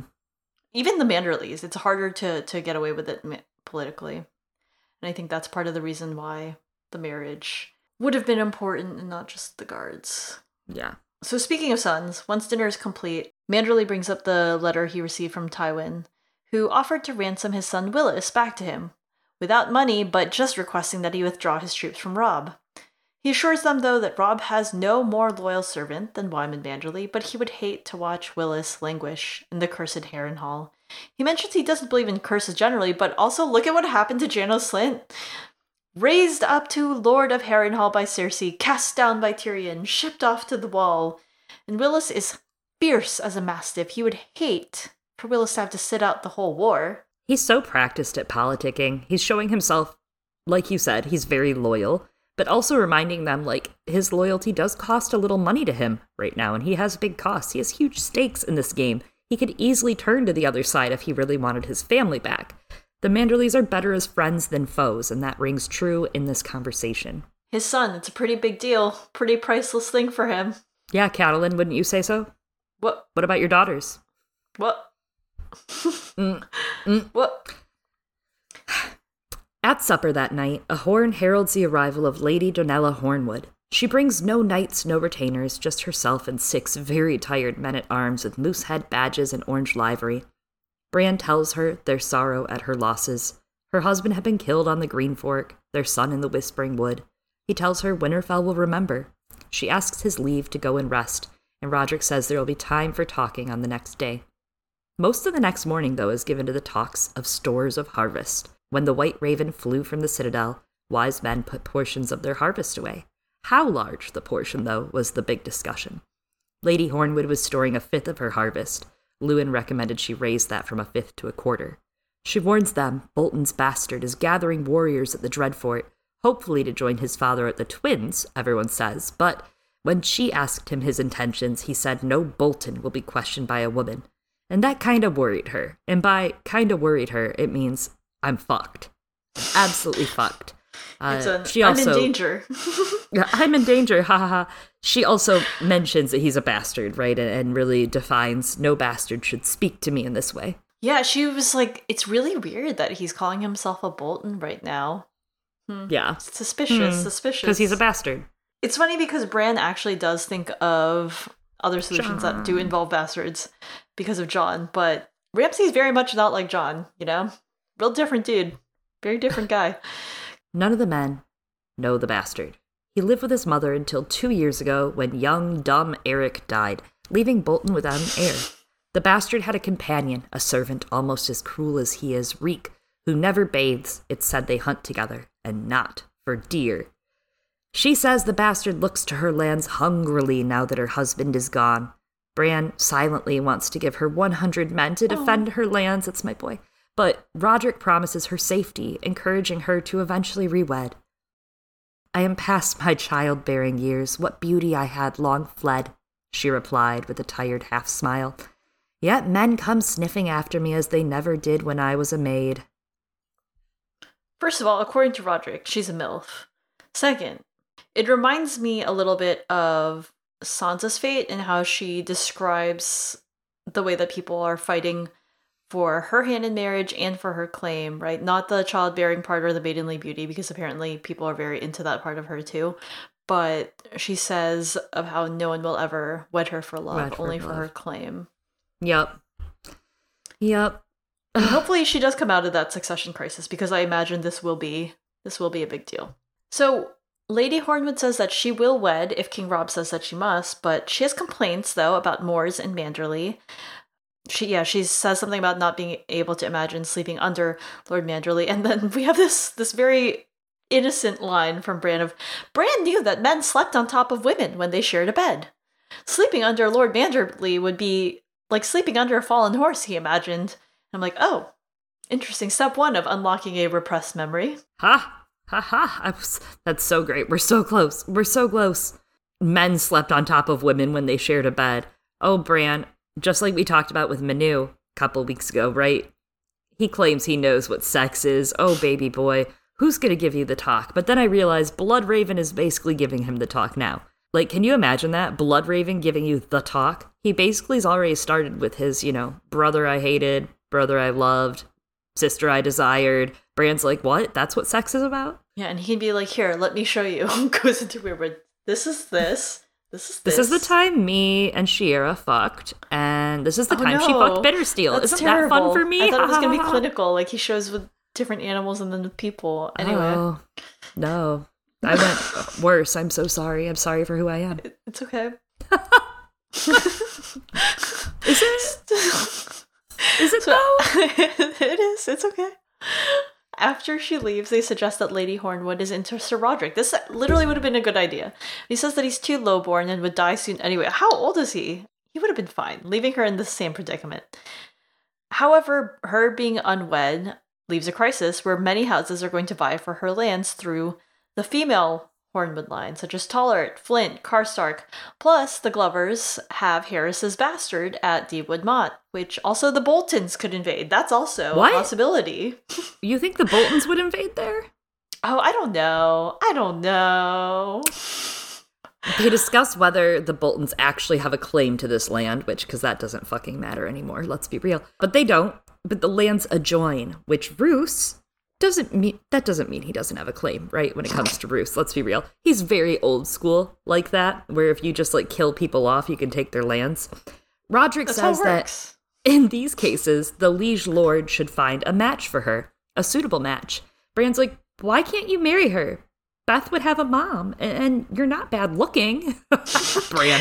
Bran, oh, Bran. Bran's like, you still got it, Rodrik. You still got it. He does. Rodrik's got it going on. And again, I know war's critical, but this feels important. Like it could have been taken care of somehow, some way. I don't know. It could have been taken care of. And I think, truly, I think Bran does have the right of it here. First, Rodrik says, A kindly thought. I'm only a knight. I'm too old. I would hold her lands for a few years, but soon as I died, she'd find herself in the same mire, and Beth's prospects would be perilous as well. Bran's like, what about Lord Hornwood's bastard? Thinking of Jon. Rodrik hmm. says that would please the Glovers and Le- Lord Hornwood's ghost, but maybe not Lady Hornwood because the boy is not of her blood. Real Catelyn vibes as well. Luwin says it must be considered because Donella is no longer fertile, and if not their bastard, then who? This is great for the Stark situation. Absolutely, it's very reminiscent of Cat getting completely pissed about Jon and the will. Also, Beth's prospects being perilous. That's reminiscent of Sansa's plight, too, right? Like, it with Robb gone, I mean, her prospects are literally perilous. She's being married for her claim, and everybody is saying Tyrion wants to steal those lands. Tyrion wants to steal those lands, when really it's Tywin wanting to steal those lands. And what's sadder is that Rodrik also knows he has nothing to give her, right? He has his dick. But that, I mean, yes, and that would give her great pleasure, hopefully. But no land, no keep, no protection, no children that, you know, she could make her own. He can't give her heirs. That that would cement her legacy in that house or cement their house claim right now in their succession. And worse is that he's the one that ends up finding her, right, in the tower when she's is sad. I all chewed up. Ha ha ha, we're sad. Ha ha ha, we're happy. I having forgot fun. that it was Rodrik. Yeah, how fucked up is that? I mean, you could have saved her ish, but not. He really couldn't have. I mean, he's just one man. That's the other part. I still think he could have in that with his ties to Winterfell. I think it would have been better than Hmm. nothing. I don't know. Bran asks to be excused, hearing the squire's ring of steel below, and it's very sweet. Rodrik and Luwin excuse him, telling him that he did well. It actually hadn't been as tedious as he had feared, and it had been much quicker than Lord Manderley. He uses his safe time to go see the wolves and the Godswood in the last hours of daylight. Hodor and Bran enter the Godswood, Summer immediately emerging, and Shaggy too. He calls to Shaggy, but Shaggy's like, "Hmm, I don't know you. Vanishes back into the wood, and Hodor takes Bran to his favorite place, the edge of the pool beneath the heart tree, where his father used to pray. I'm weeping. Chloe wept. I love it. That's his favorite place, and I know. it makes that vision in A Dance with Dragons, a Dabada, that much prettier. You know what I mean? Like that much sadder when he sees his father praying in that same place once more, but this time it's for a different prayer. Actually, that's really one of my favorite passages. Just the that sad stutter, the and let my lady wife find it in her heart to forgive. Ugh. Forgiveness, can you imagine? Um, oh yeah, I don't know if she will with that stone heart right now. oh my god. She's she's not on she's not on that forgiveness train right now. So, ripples run across the water, reflecting a shimmering and dancing weirwood. But Hmm. there's no wind to make that happen, and for a moment, Bran's kind of confused. But then Osha explodes out of the pool. Even Summer backs away, snarling. Bran's amazed that Osha can swim in this cold water. And she's Same. like, I love the cold. She's naked, swimming to the rocks, rising, dripping water everywhere. She says she had wanted to touch the bottom, and Bran's like, I didn't even know there was a bottom. And she just grins and says, Might not be. He stares at her. She's different than his sisters or the other serving women he'd seen in the pools. She's hard and sharp, flat chested, sinewy, loaded with scars, and she says each scar was hard earned, and she dresses. Bran asks, Did you get them fighting giants? And she says, No, I got them fighting men, black crows, more often than not. She had even killed one, she says, shaking out her hair, looking softer than the day they first met in the Wolfswood. Osha says she heard some gossip about him and the phrase in the kitchens, and she says that a boy who mocks a giant is a fool. It's a mad world when a cripple has to defend him. I hmm. love that bitch so much.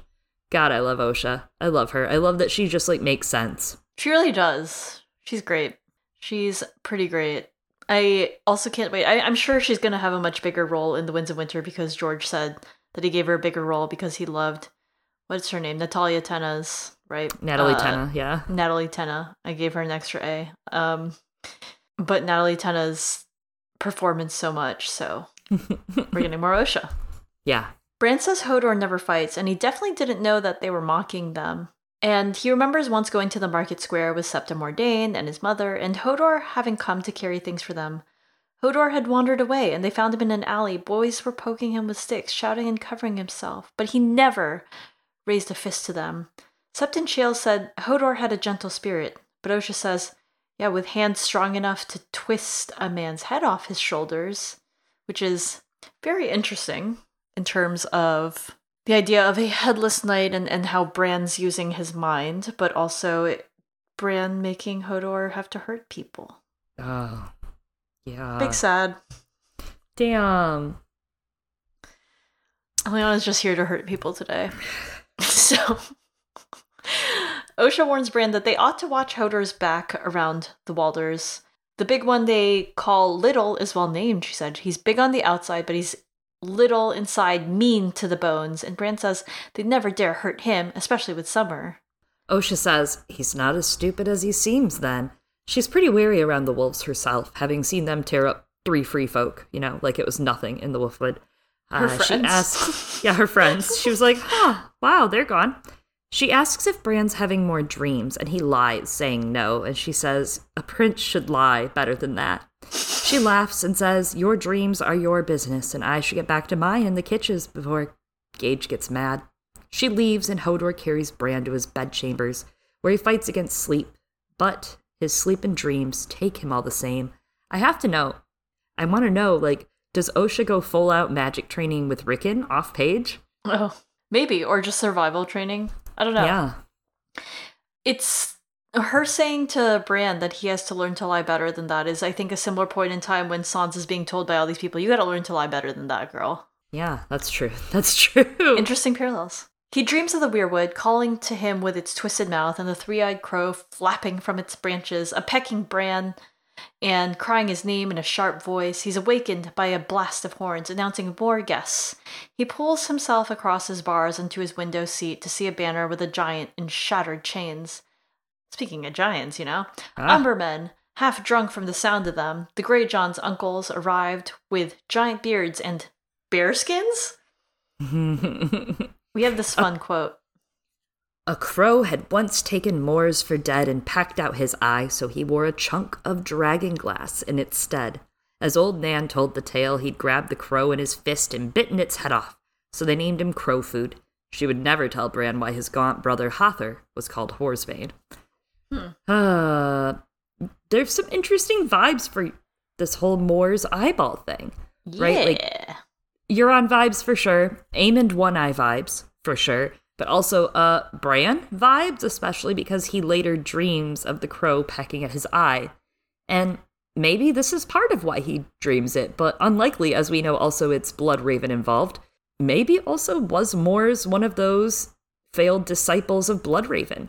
I mean, he has a really traumatic past. First of all, so he gets, you know, taken for dead and the crow tries to peck out his eye, etc. His wife then dies in childbirth. Could be anyone in Westeros. His sons are killed during the Battle of the Trident in Robert's Rebellion, and then his only daughter gets abducted by the Free Folk in 270 AC. So he kind of has this like deep, deep hatred of the Free Folk. And he's also always drunk, like always, which kind of actually reminds me of Daeron the Dreamer slash Drunken from the Knight of the Seven Kingdoms, and how he, you know, it's kind of obvious he's always drunk because he's warding off dragon dreams. Uh, he's trying not to see his dreams. So, especially in a chapter where we have Bran having these dreams, and like you said, he is avoiding sleeping because when he sleeps, he dreams. Uh, mm-hmm. Makes you wonder if he's also avoiding something with his drinking. Yes. And I, I agree. It, it does seem like uh, it's interesting. There's also that thing in Theon and TWOW in The Winds of Winter. So, small spoiler for the Winds of Winter sample chapters.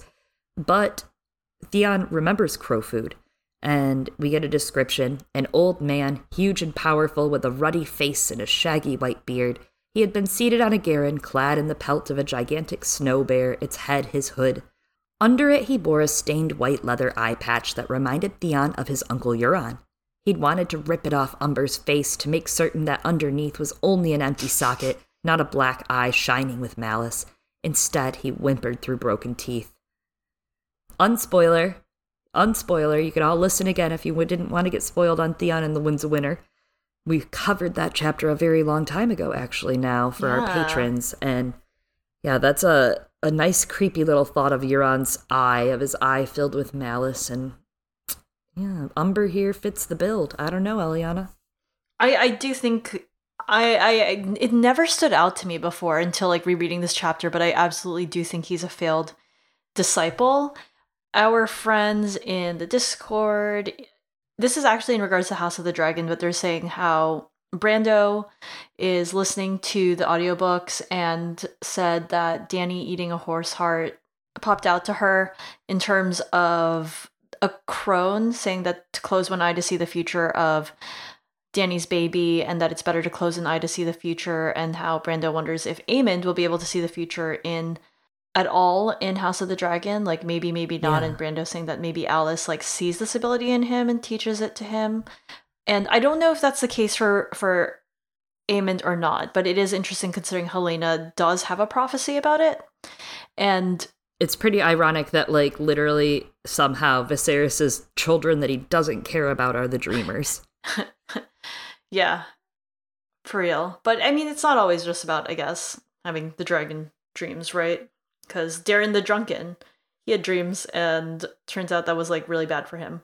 But yeah, it's there's something about the one eye thing. When the crone does it, I don't know why, it makes me think of the fates. Yes. Right? The kindly ones and them all or the fates all sharing one eye. But when it's about people like Crowfood and Euron and I guess Aemond and, and Bloodraven, it makes me think of Odin, right? Mm-hmm. Who loses one eye and hangs on a tree to be dead for a while in order to get like, I don't know, great amazing knowledge and he's super wise and that speaks to the ability to see into the future right? And Bloodraven. And I'm kind of like, did Bloodraven just go around pecking out people's eyes or something? And was like, if I traumatize this person by pecking out an eye, like will that will that inspire something? And then Show later your powers. Exactly. And then later on realize, no, I have to go for a different kind of trauma. And it's like Bran Bran's kind of trauma helps him connect to that because he so desperately wants to get outside, right? And this is a way for him to to still be able to go around the world. And I guess losing an eye wasn't traumatic enough. I don't know. He's like, we must change our methods. Amazing. I don't know, but agree with Crowfood. Interesting. I'm. I look forward to his role in TWOW now. I'm like, damn. Wait. Okay, this is a spoiler, everyone. So cover your cover your or you know fast forward thirty seconds or a minute or something. In the Asha excerpt, doesn't it say that they have Crowfood Umber's head on the on a oh, spike. Oh, yeah. So I don't know how early that is, though. We don't know how early in the book that is, but Crowfood Umber does seem to die. I think it is Crowfood. Damn, I forgot about that, and that actually kind of tells you. I spent so long on that excerpt, so that's why I know. Yeah, and that means it has to be after the Theon excerpt. Now that you say it out loud. Yeah. Damn. God damn it. Rip. We'll never know. We'll never know. Well, now alive well, we know, we know, we do know. I mean, kind of. Anyways, so in a Clash of Kings, back back at the present, once sat, Mors immediately asks if he can marry Lady Hornwood, saying the Umbers would be best to protect her lands. Lady Hornwood, meanwhile, already said no, uh-uh.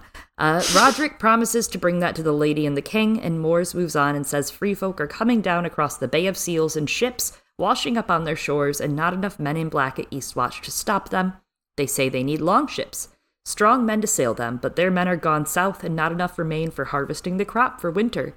Rodrik thinks on this and puts two and two together and says, Why don't you work with Manderley? You have pine and oak in plenty. Manderley has money and sailors and shipwrights. You guys can make a deal. Umber calls Manderley a great waddling sack of suet. Lord Lamprey, he says, if you struck him with a sword in his belly, 10,000 eels would wriggle out. Yo, wait a second, that happens. And they yeah, don't. wait. What? Also, watch out in terms of the Lord Lamprey thing. Those are that's what he puts in the pies. Tho- that's like a great two sentences of foreshadowing. Mm-hmm. Stabbing him in the stomach and eels don't come out, and then uh, Lord Lamprey. That's But he doesn't get stabbed in the stomach, right? It's across the chin, True, it's throat, right? which is why here's how Lord Manderley can survive. Oh my god. Well, Rodrik agrees. He's like, yeah, he's fat, but he's not stupid. Mors will work with Manderley, or King Robb will hear of his refusal.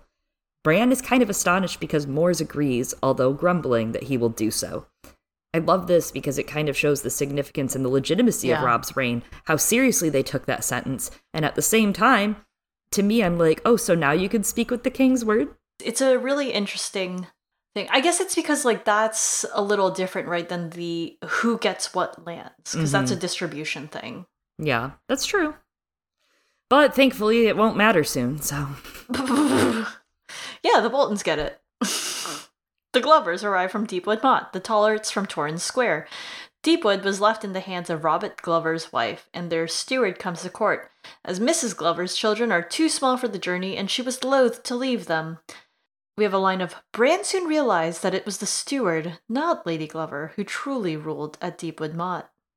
I thought that was great that he notices and he understands the role of the steward there, and that the steward is obviously taking care of some of the things that he would expect the lady or lord to take care of, what he'd seen done in Winterfell. I mean, we even see it in the beginning of A Game of Thrones when Catelyn is preparing for the king coming, right? And she's making sure coffers are full, we have food getting out, and blah, blah, blah. We're pulling this thing out, we're making sure that everything is open for everyone to sleep in, the hearths are lit. You know, she's ruling the keep.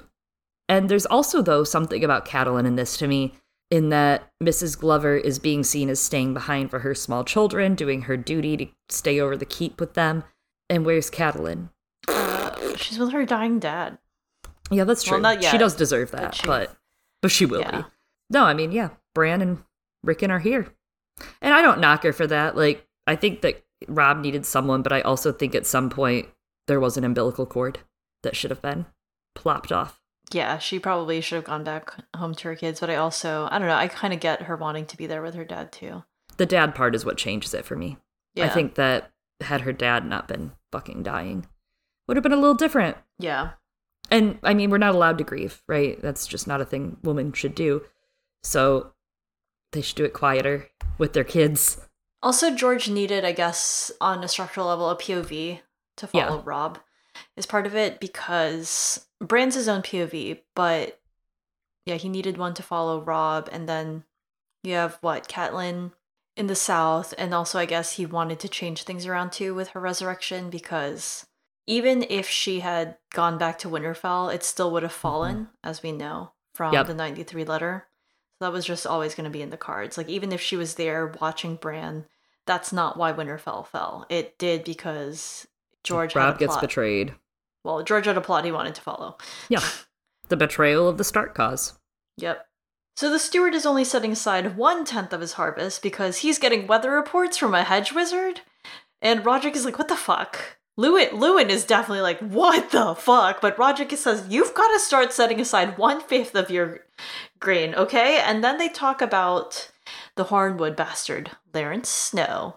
He's almost 12, and he's quite bright. Luwin says that you know, Bran, you might have had a very good idea that oh, that perhaps you would make a good Lord Bran. But Bran doubts that. He's like, mm, I don't think so. Especially because, wait, wouldn't this castle be Robb's place? and then his sons would be lords. And Rodrik says, I mean, maybe, but also, what if Robb only ends up having daughters, just like I did? And also, how about look at Martyn and Jory's line? Those male heirs have all died out. Turns out anything can happen. Our wombs are very powerful. Yeah, anything can happen. There's not a lot of hedge wizards in the story, and I forgot Yeah. about this. And I love that Luwin immediately is like, that's bullshit. That's fucking bullshit.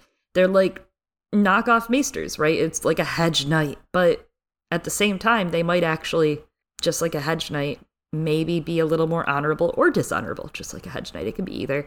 Uh, I mean, this poor- one did not. This one did so. not. Yeah, this is this is fucked up. They're more popular in the small folk. They're more affordable and accessible. Nobles don't usually employ hedge wizards, and if they do, they do so, you know, really randomly. It's not. I mean, this says a lot about the steward and that he needs help apparently ruling. Uh, but you do learn Marwyn keeps the company of hedge wizards. That's you know. Feast for Crows, we talked about this in Sam, that there were rumors he keeps the company of hedge wizards and other social outcasts. They So should have hired those hedge wizards instead of whichever bunk one he got. Yeah. Davos sees one in White Harbor. He sees a hedge wizard when he gets in Ah. there that has set up business. There's something interesting in that, like, I kind of actually like that they exist because they're undermining maesters as the only ruling, you know, medical consultants in the country. And, like, when there are people that have the similar experiences as them, I mean, but this is where it gets tricky, right? So there's people that haven't and aren't passing themselves off, and then they There needs to be some, yeah, standardization of quality of hedge wizards. Okay, but right now it's like a monopoly of of it. Like maybe hedge wizards need to be taken seriously and allowed in because it's a monopoly with the maesters. And I think that's a point though. Like I do think this is a point that's being made because Marwyn hangs out with them. Davos sees them creeping in and setting up shop in White Harbor in a Dance with Dragons. Here we see that they're being consulted. Like, sure, maybe they're like petty, like petty little fuckers that just show up and try to take your money, but so are a lot of the maesters. I don't know if the maesters try to take your money so much as Your soul, your livelihood, your life. yeah, they just try to, you know, uh prop up one other house that they may or may not secretly still have allegiances to. Which is That too. Barbrey Dustin says, or some of them, you know, might just be like total simps for Tywin Lannister. Like Well, and in that same effect, then, so it's like sometimes maybe it's like these hedge wizards are more loyal than some of the other maesters, so you can see why they're becoming more popular. yeah. I'm just saying, give them a chance. Some of them apparently should not be given a chance, like this hedge wizard with bad with his terrible almanac, you know? Yeah, absolutely stupid. I'm glad that Rodrik tells him, like, okay, no, don't do that. Uh, even even if he wanted to believe this guy, it still makes sense. Like at the very least, we should we should be cautious and set aside a fifth. Okay. So Next day, we see Leobald Tallhart. he shows up, he talks about the weather, he insults the small folk, he talks about Benfred, who wants to go fight. He wants to fight so much he started his own little group called the Wild Hares. That's a Yeah. it's quite a name. It's quite a name. It is quite a name, and it does come back. Uh, we see them again in Theon stuff. Oh, that's true. Yeah, Bran's like, oh wow, that's so rad. I really love that idea. And Rodrik is like, we do not need this. And also, they should just stay and fight in Torrhen's Square. And then, like everyone else, Tallhart brings up Lady Hornwood, how his former wife was also a Hornwood, and like maybe I should send my younger son to them so that she can foster him as her own, and maybe he would just take the name Hornwood as its heir, as you know, a favor to the Hornwoods.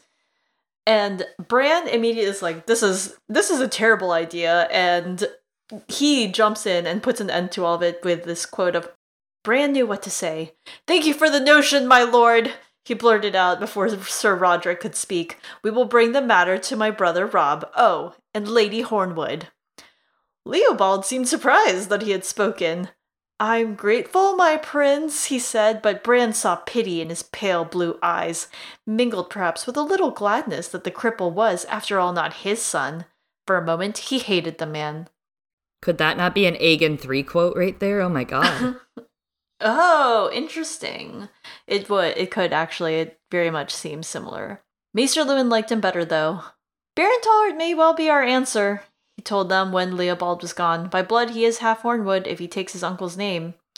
He will still be a boy, said Sir Rodrik, and hard pressed to hold his lands against the likes of Mors Umber or this bastard of Roose Bolton's. We must think on this carefully. Robb should have our best counsel before he makes his decision. I love that Bran copies what Rodrik said. When Rodrik didn't agree with Mors' marrying Lady Hornwood, he said, Yeah. We'll bring the matter to King Robb and Lady Hornwood. Yes, yes. So Bran was like, Oh, yeah, and Lady Hornwood. Like, yeah, that's what he would say. And I love that Bran was like, This is so bad that I have this. I have to say something. And I'm also proud of him for that. That's a big move that he he had been told Yeah. just shut the fuck up and let them deal with it. And he said, "No, I can be a lord. I can be a prince. It's Mm-hmm. if it's this easy." And so he did it. he tried it. And they told him, they told him, you could be a good Lord, Bran. He's like, all right, I'm doing it. I'm lording. Yeah, that's a big change from the front of the chapter. This is a big a change for him, and I think next chapter kind of cements that big change that he wants more. He's done with wallowing. He's done with this resentment right now, and he's ready for more. Yeah, he, he sees that he can have a positive impact. Luwin says it could be about what's practical if Robb needs to seal Riverlands alliances. Bran says Lady Hornwood could have one of our Freys. She could have both of them if she likes. Amazing. I love that. Rodrik's really amused, and Bran still hates his phrase. Over the next few days, they get a bunch of RSVPs that come in with a no. Ramsay's not coming, darn. Mormonts and Karstarks are part of the war effort, so they won't be there. Lord Locke is too old to travel. Lady Flint's pregnant. Widow's Watch is ill. No response from Howland Reed. They're just gonna show the fuck up. And no response from the Cerwyns. Lord Cerwyn is a Lannister captive, but his 14 year old son does end up making it for the feast. Bran is fond of Cley Cerwyn, who'd always been nice. He jokes about it with Bran. Cley's like, Should I call you Prince now? Everyone's a king or a prince, anyways, nowadays. He asks if Bran had gotten a letter from Stannis, who's been telling people Cersei lay with Jaime and Joffrey is a bastard of incest. Joffrey the ill-born, one of the Cerwyn knights growled. Small wonder he's faithless with the Kingslayer for a father. True, no notes, no notes. Aye, said another. The gods hate incest. Look how they brought down the Targaryens. Hmm. For a moment, Bran felt as though he could not breathe. A giant hand was crushing his chest. He felt as though he was falling and clutched desperately at Dancer's reins. His terror must have shown on his face. Aw, Bran, you're having an anxiety attack because of your traumatic memory, trying to eke its way out of repression, and, and it will a little uh, towards the end of the chapter. But you know, for now, Bran, let's just push that back down again. Oh my god. Crazy that this is all like literally how it's looped in is so smart because George has the line about man and woman having sex when it comes to Yes, Manderley. Yes. And now Bran is learning that's what sex Mm-hmm. was. Wow, George. Golf clap. Good job. That's so good. And and to add on to what you're saying, the the other parts where Osha's like, "Haven't you ever seen a naked woman before?" And Bran's all like, "Yeah, I have. I've seen my sisters when we're bathing, and also like other things, right? And also, I guess when he saw the Lannisters, I think she was Mhm. clothed, but still, it's something that many people do naked. I mean, he's starting to notice wait, a woman's body is different than what it used to be to me. Yeah, I want to suck on them titties for a different reason. Oh my god! I'm sorry. It's I'm no sorry. nut November. It's no nut November, Chloe. We got to make it to the end and without he's nutting. he's too young, all right, because No nutting. because George fucked up, and there's no five year gap. Uh, Cley asks if Bran's okay, and Bran's like, Robb will just beat Joffrey too. He feels like he would have fainted if not for being strapped on his horse. That night, Bran prays to the old gods for no dreams, but instead gets a nightmare of a three eyed crow saying, Fly or die, then pecking. It blinds him and then bores into his skull, causing a great pain, and we close out the chapter with this passage. The pain was an axe splitting his head apart, but when the crow wrenched out of its beak, all slimy with bits of bone and brain, Bran could see again. What he saw made him gasp in fear. He was clinging to a tower, miles high, and his fingers were slipping, nails scrabbling at the stone, his legs dragging him down. Stupid, useless, dead legs. Help me! he cried. A golden man appeared in the sky above him and pulled him up. The things I do for love, he murmured softly as he tossed him out, kicking into empty air. And that's Bran 2 in Clash of Kings. Holy shit, that is intense. I feel intense. That's a crazy end for him. Now he knows or remembers the true memory. remembers what happened. He was thrown out of a tower by some golden boy. Yeah, though he definitely, I guess, represses it again. It does speak to the fact that it says a golden man appeared in the sky speaks to that one vision of mm-hmm. his, coma vision, right? His his dream, and that the golden man there probably is Jaime. In the next chapter is Tyrion, right? It's Tyrion, and he's dealing. I want to say it's when he's going and kind of playing politics with Pycelle. Does some small. Tyrion just goes to the small council a lot, but there's a lot of Cersei and the incest stuff comes up in this, and some of the thoughts of if the rumors are Ah. true. So it's kind of a perfect They are true. propaganda, lies, slander. Joffrey is a king. He's nothing like that drunken sod of a father. Wait, fuck. Um, Out of the mouths of babes, Ned thought. Well, one of the big themes in this chapter that comes up in the next too, with the idea of having to pass off Cersei's bastards, is mm-hmm. again that idea of like nothing actually matters. Power is power. Putting someone on a seat, like the Boltons can just take that land, and no one can do anything against it right now. They could just take Donella Hornwood and mm-hmm. take it and say it's theirs and say they have a claim, even if they don't, which is what the Lannisters are doing to Westeros right now too. Yeah. Plus, oh, oh, earlier you were talking about the the pale fingers, right? hmm Of of light, and then Donella Donella Hornwood's fingers, The pale which also fingers. opens the door a little bit to cannibalism as well. Yep, and wraps right around when we get to poor Jeyne. Yep, it's a good time. Things are going great. My God, my gosh. Well, another beautiful Bran chapter. I can't wait to be back next week with you and with our friend Courtney to talk about the Harvest Feast, one of my favorite Bran chapters. One of, I'd say top five. I'd put it top five for sure. This one, ASOS 2 is my number one. I mean, come on now. Uh, Dance 3?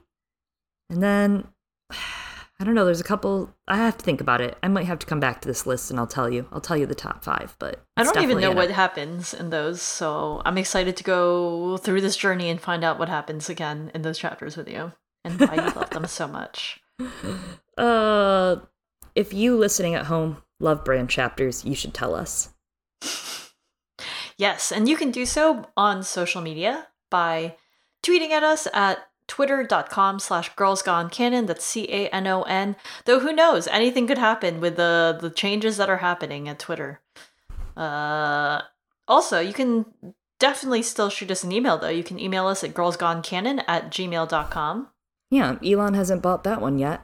And if you haven't already, subscribe to us on a podcast platform that you love, whether that is Spotify, Google Play, iTunes, Acast, Stitcher, Pandora, Audible, Amazon Podcasts, iHeartRadio. I could keep going. I won't. You really could. You could. Well, here's one that we didn't mention. You can always find our episodes on our Patreon at patreon.com slash girlsgonecanon, where maybe you want even more episodes. Patrons in the stranger tier and above, $5 and up, get bonus episodes every month. Yeah, last month's was the King's Guard. This month will be the Queen's Guard. The theme is Dudes Apparently Rock. We don't know what's happening in December, but we're going to tell you when we figure it out. And if that's not enough for you, we have events hosted at least monthly. We do a brunch slash happy hour. This month's is still to be announced, but you will have that date hopefully next week to have our own harvest feast with our patrons in the Thunder tier and above, the 10 bucks and above tier. If you're in that tier, you get access to our private Discord server for life and hang out. There's weekly events sometimes too. We just ended a Hot D discussion every Friday that our friend Maddie was hosting. It was amazing, such a fun time. And his Dark Material season is starting up. So you can find us in that Discord getting ready for HDM. I'm sure everyone is uh, doing trailer rewatches and discussions now, and the hype is building for that one for the final season of HDM this year, premiering December 5th. December 5th. The final season. You'll hear from us then, too. You really will. We'll be out there. We'll be we'll be posting. You know what they say about women? Girls be posting. I don't think they do, but Girls sure. be uploading. Sure. They really do be uploading. Well, as always, I have been one of your girls be uploading. Chloe. Oh my god. Uh You're not going to say it, are you? I, I, don't know. I don't know if I can say it. Uh, I am. I've been another one of your hosts, Eliana. Goodbye. We'll be back next week with our friend Courtney. Thanks for listening.